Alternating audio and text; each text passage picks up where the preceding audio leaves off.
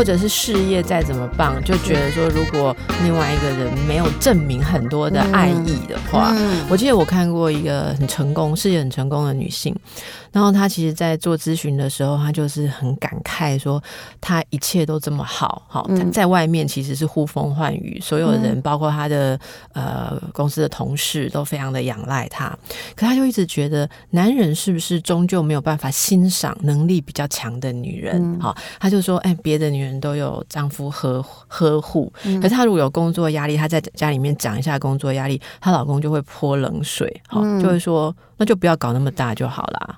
好，就是就这样，就会讲这样一句话，男人的习惯说法。对对啊，其实就是男人习惯说法。可是他就把它无限放大，他就把它放进一种说，我今天如果要把实力握在自己的手里，那我就得不到男人的爱。他在心里面就已经预设这两个事情是矛盾的。他把这个那个是这他自己在跟那个传统的框架哈，这个。拿来跟自己打架了，对，那这就好像唐吉诃德把风车幻想成敌人打架，我的功力没赢啊，嗯嗯，对，对不对啊？我成功就没有人爱，只是女性自设天花板呢、啊。对不对？对啊，因为他想象的爱，你知道吗，姐姐？他想象的爱是那种小女人被爱的模式，所以她希望说，比方她生日的时候，她老公要记得，然后要送她一个礼物。问题是她老公能够送她的礼物，她就不会有 feel。她想象的爱就是《甄嬛传》里头哈，她要得到皇帝宠爱的那个爱。对，呃可是你知道吗？皇帝看她，你敢去假多加大家这么勇勇武。孔武有力哈，就秀为 lucky 嘛。男生会跟你说，人家不跟你说真话，我跟你说真话。对啊，那所以你可以用其他的方式感觉到爱。最重要是你自己有没有尊重自己。嗯、我觉得这个东西并不容易啦。我们现在这样讲很容易，可是其实自己也是挣扎过。是，但是我我后来会说，如果你愿意一直在学习，或你自己在锻炼你自己的心智，哈，有一些刻意练习的话，年纪越长。你会觉得越容易，但我也必须说，像我这个年纪，都人生过了一半的，还一直都在求爱，然后就是一直讨爱，然后别人只要一点，还在这个常常要查老公行踪，然后还要就是你都不会查，是不是？我真的有时候觉得说，哈，哦，被爱 take 啊，对不起，不能这样乱讲话，我真的不爱查。因为我觉得说大家认识二三十年，呃，我有一天我还开个玩笑更狠，我说那个如果有一天哈，这个真的有这个有有人来会问你这个无聊问题，我自己是都不会想。他说有人跟你老公在一起，我说可以啊，那给我三百万，那个请走，净身出户。他说为什么你还要三百万？你要不要问我这个问题？赶快很好笑。对，我那天演讲的时候讲到这个例子哦，我我听到很好笑的内容，我我跟一些都是。应该说是所谓的职场女性啊，好、嗯，在主管阶级的，他们很多人还是会查，真的。那我就说，那可能年纪没有这么老吧？没有，其实上下都有。哦、真的。然后，可是我听到一个新观念哦，姐姐你参考看看啊、哦。他们说，其实我们都同意，我们应该要打造独立的心灵，我们不会去怕这个事情。是。可是有很多的女性，有很多的姐妹们说。我还是查查是对他的一种尊重，让他觉得我还有老婆可以查，还有老婆要查我这样。他说有时候这个是对待男人的一种。一种虽然是传统哈，可是你如果自己没有被这个束缚，这是一个礼貌啊、我还是很害怕这样子。哇塞，可以找到这么好的合理化的解解决方式啊！对，是没有他他们高兴就好。有些人是很爱被查的，但我们家显然不是嘛。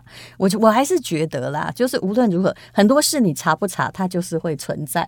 你刚才问我那很俗气的三百万嘛，好吗？快吗？为什么要三百万？我当然不可能没有三百万，对不对？对。对我，我觉得我开出的是合理价嘛，嗯，也就是说，我尊重你的价值，跟尊重 尊重你要被查行动是一样嘛？对，对我老公的财富而言，三百万已经就是很大了，三百万他会痛了，他会痛了，对不对？然后他会痛，我这个意思就是说，如果你可以证明说你另有所爱，而且他你觉得这个家可以放弃，那就让你痛的东西赶快拿出来给我，对不对？那我就知道你要的东西比我重要了。OK，可是我知道他永远不会拿出那三百万，所以这个数字大家可以咨询一下淡如姐，根据你的状况，他会帮你算这个数字要讲。每个女生万一遇到，我也是还是个法律系毕业，当遇到婚姻出现状况的时候，当然我们是一个这个经济独立的女性，所以常常会这样开这种乱玩笑哈。然后反正我老公也不是名人，他也他也习也习惯了，就不要在家里给他对他乱吼就可以了。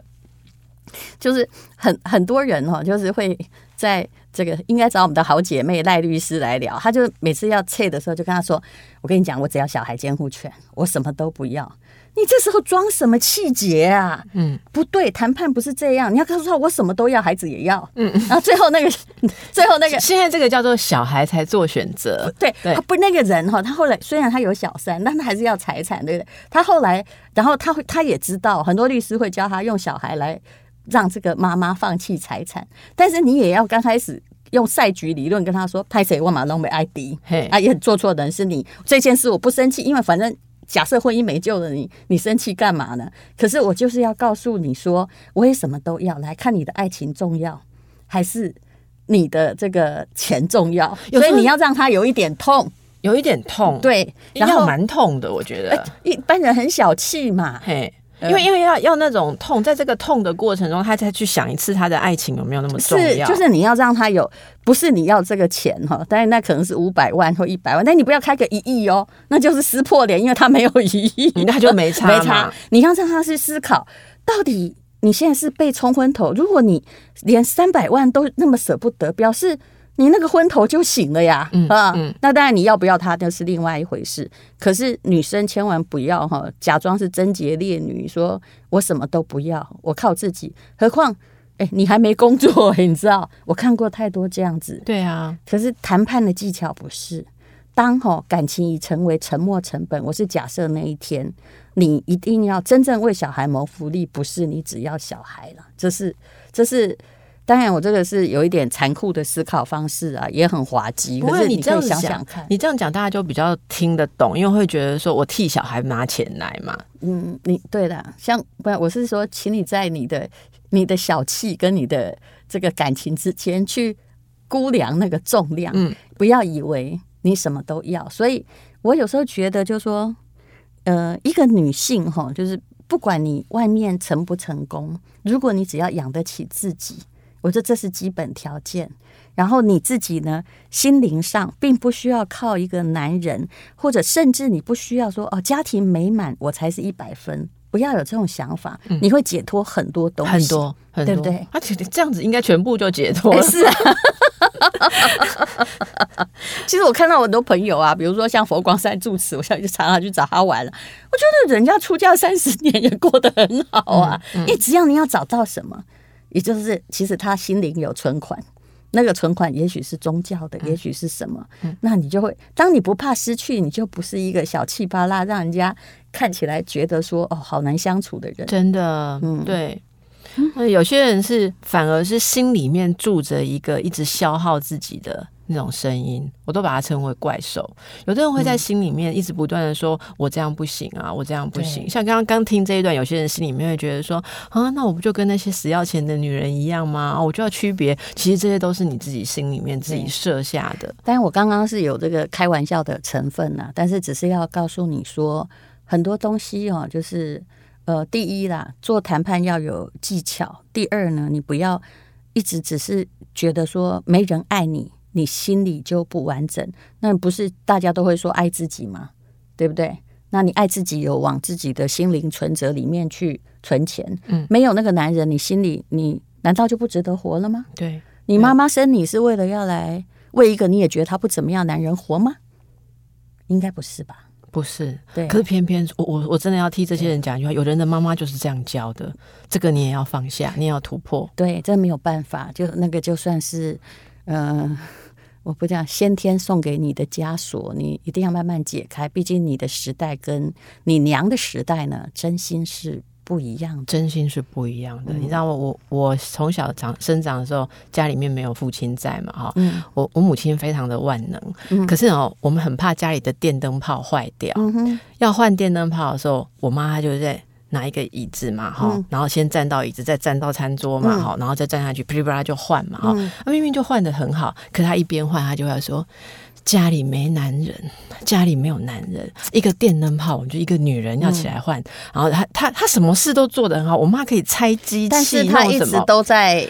对，他就看见自己的欠缺，卡着一个遗憾，嗯、然后他就会跟我们很年轻的时候就跟我们讲说，一定以后一定要找一个会在身边一辈子的男人，嗯、你知道吗？我们其实是在成长的过程中，慢慢慢慢的脱出这一种创伤性的教诲。嗯、什么叫创伤性的教诲？其实我们眼睛里看就是说，妈，你示范就是说没有男人你也过得挺好。是，但是他那个是意识上的习惯，他根本不是真的觉得有什么困难。其实你讲的这个是一个人生中很大的冰山啊，我家也差不多。其实用我的，其实我爸爸还挺会赚钱，也很顾家。嗯，但也许我爸爸也以前也有一些小小的 love affair，我不知道，因为我不想知道。可是我妈妈她就会一直在，她看见的全是我父亲的缺点。嗯，也就是说，我爸爸以前是个补教名师嘛，然后呃，就在我们乡下，我们算是还 OK 的啦，啊，但是他就是一直嫌嫌嫌，比如说女儿哦，其实人的嫌的态度是那个女人最严重的问题。他的 reflection 对这个世界就是差，什么都负评。比如说我那时候，比如说我考上北女，他也觉得我很烂；我考上北呃，我考上台大，他也觉得我很烂。啊，比如交男朋友，他也觉得我很烂。就是、不是？等一下啊，不然台大还很烂，是要念哪里？不知道啊。所以后来你知道，就是我跟我母亲的关系是有一段时间，我干脆不要跟你讲话。因为如果我不看到你，我就不烂，你知道？嗯、呃，所以我也是慢慢的从那个东西出来。可是后来哈，当我妈过世之后哦，那个你看到我爸爸，我后来仔细去思考，我爸爸怎么样对待我们。其实我爸爸，我老实说，跟一般客观的人来比，他是个好爸爸、好丈夫。嗯，所有钱都交给我妈管。嗯，我妈妈把他钱全部用尽，被倒掉，我爸爸也。没有讲话，一句话都没有讲。对，但我爸爸不是一个很厉害丈夫，也就是说，换电灯泡可能他也不会，他就是 妈，你听到了，有男人也不会换电灯泡的。然后，然后连煮水也不会。那这些当然是有我祖母跟我妈就来负担，但是我妈妈一直会攻击他的弱点，她没有去想他的好处。所以我后来发现，就是说。我们任何东西都是因为我们心里的缺角所造成。其实我妈的人生很好，她的孩子没怎么念书，也没补习，都是北一女、建中、台大，可是她没有对我们满意过。那其实就是他对自己没有满意啊。是我后来仔细在思考说，哦，是他自己对没有自己满意。我其实也误会他了。可是因为我你知道吗？下一代是没有能力去真正开导上一代的，不可能是。不可能，嗯，你再怎么开导都不会成功。是的，这个就是我们要讲，嗯嗯嗯，所以我们就是做好自己，不要让我们的孩子以后要去 podcast 谈错，他要开导我们这样。我现在都这样自我要求，我们不要当成给他负压，就是不要让他好心理存折扣分的父母。对，我们就是好父母了。至于一个人优不优秀，跟他以后有没有成就，还有他富不富足，那一切都靠不了父母，全部要靠他自己呀、啊。有了，你刚刚讲了好难的理论呢、欸啊？怎样？你刚刚讲了温尼考特的理论，你讲的英国的精神分析师温尼考特的理论，叫做够好的母亲，他、嗯、叫 good enough mother，、嗯、就是说你不要对他产生伤害。内心的挫折够好的就可以，你不要想要做完美。因为你会想做完美的母亲，你就是很糟。是的，没错，我完全同意。但是，亲爱的，我讲的是亚当·史密斯的《国富论》，结果都是偷的嘛，更伟大。我跟你讲，他讲的就是说，这个自由经济有一只看不见的手。嗯，嗯，那最好的政府是什么呢？其实我觉得到现在，某些理论虽然被推翻，但是有一个基本精神是准的：干涉自由经济最少的政府。就是一个好政府哦，你其实是可以从经济学的状况看到人生的道理，人生的道理。这跟温尼考特的心理学跟亚当史密斯的国富论是不是赶快的道理？国富论可以赢，因为你这个连政治经济都可以管到。哎，对对，好好，OK，这一局判 国富论赢。好，好，非常谢谢那个邓慧文。那我们也期待他的 podcast 的的成立。那我也要来当他的来宾哦。然后，哎，我们一起会在一个非常美的录音室里面。哎，这个真的不错，对，是不是？所以还是要感谢一下那个酸民呐，哈。对，感谢酸民，让我很多朋友来支援我。那也因为这些朋友看到我生气了，马上呢提供了非常实质的：第一，把我家装成录音室；第二呢，提供给我录音室。然后大家不问报酬，你知道为什么吗？因为我对别人也是这样。嗯，真的，世界是一个回力镖，你怎么对别人，别人对你，所以有时候你也不用算太多。嗯嗯，这是最好的经济论。对，谢谢邓慧文，谢谢大荣姐。